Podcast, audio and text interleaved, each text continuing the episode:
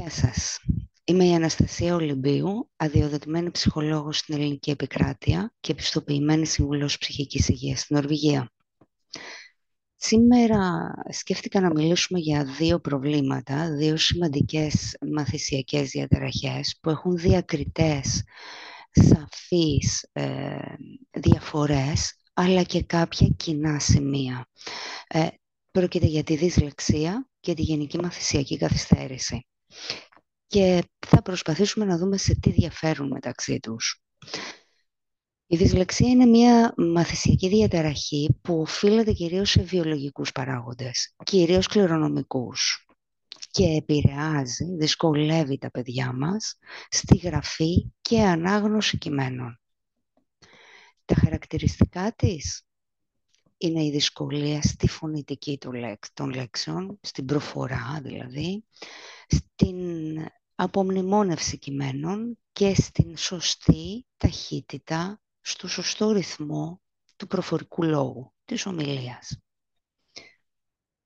Οι δυσκολίες των παιδιών στη γραφή και στην ανάγνωση είναι κύρια χαρακτηριστικά της διαταραχής και έχουν σοβαρές επιπτώσεις στα γλωσσικά, θεωρητικά και φιλολογικά μαθήματα.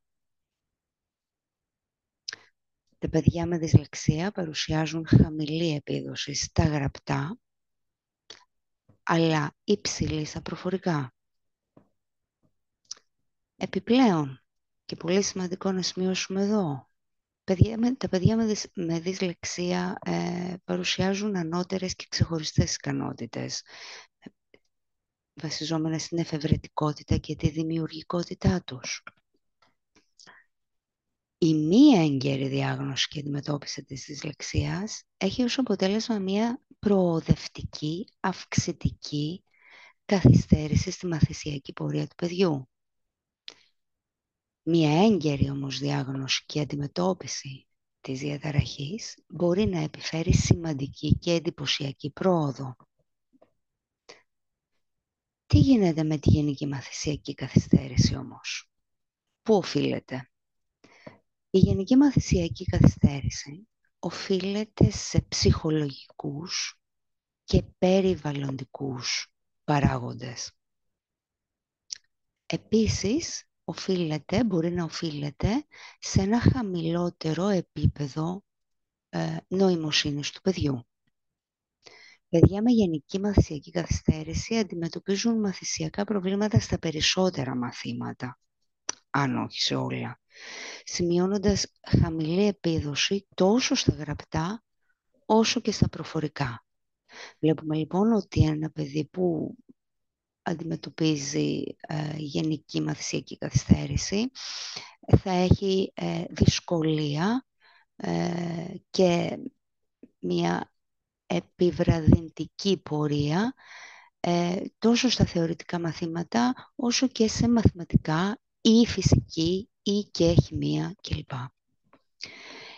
Η μία έγκαιρη διάγνωση και αντιμετώπιση της ε, συγκεκριμένης διαταραχής έχει ως αποτέλεσμα μία σταθερή ταχύτητα στην καθυστέρηση της μαθησιακής πορείας του παιδιού. Σε αντίθεση, όπως είπαμε πριν, με τη δυσλεξία που έχει μία προοδευτική καθυστέρηση ε, μια έγκαιρη διάγνωση και αντιμετώπιση της διαταραχής μπορεί να έχει μόνο μια μικρή περιορισμένη πρόοδο. Σε αντίθεση με τη δυσλεξία που αν διαγνωστεί εγκαίρως έχει μια ταχεία και εντυπωσιακή πρόοδο. Βλέπουμε λοιπόν ότι η δυσλεξία και η γενική μαθησιακή καθυστέρηση είναι δύο διαφορετικές μαθησιακές διαταραχές με διαφορετικές αιτιολογίες και εξελίξεις, ρυθμούς εξέλιξης. Παρόλο που έχουν κάποια κοινά χαρακτηριστικά. Σε κάθε περίπτωση συνίσταται η έγκαιρη διάγνωση και αντιμετώπιση προκειμένου να έχουν μια ε, όσο το δυνατόν νωρίτερα θετική επίδραση στην πορεία και ανάπτυξη των παιδιών μας. Ελπίζω πως αυτή η μικρή ανάλυση θα μας βοηθήσει να κατανοήσουμε λίγο καλύτερα τις διαφορές ανάμεσα σε αυτές τις δύο διαταραχές και να αυξήσουμε τις γνώσεις μας. Σας ευχαριστώ πολύ που με ακούσατε. Καλή σας ημέρα.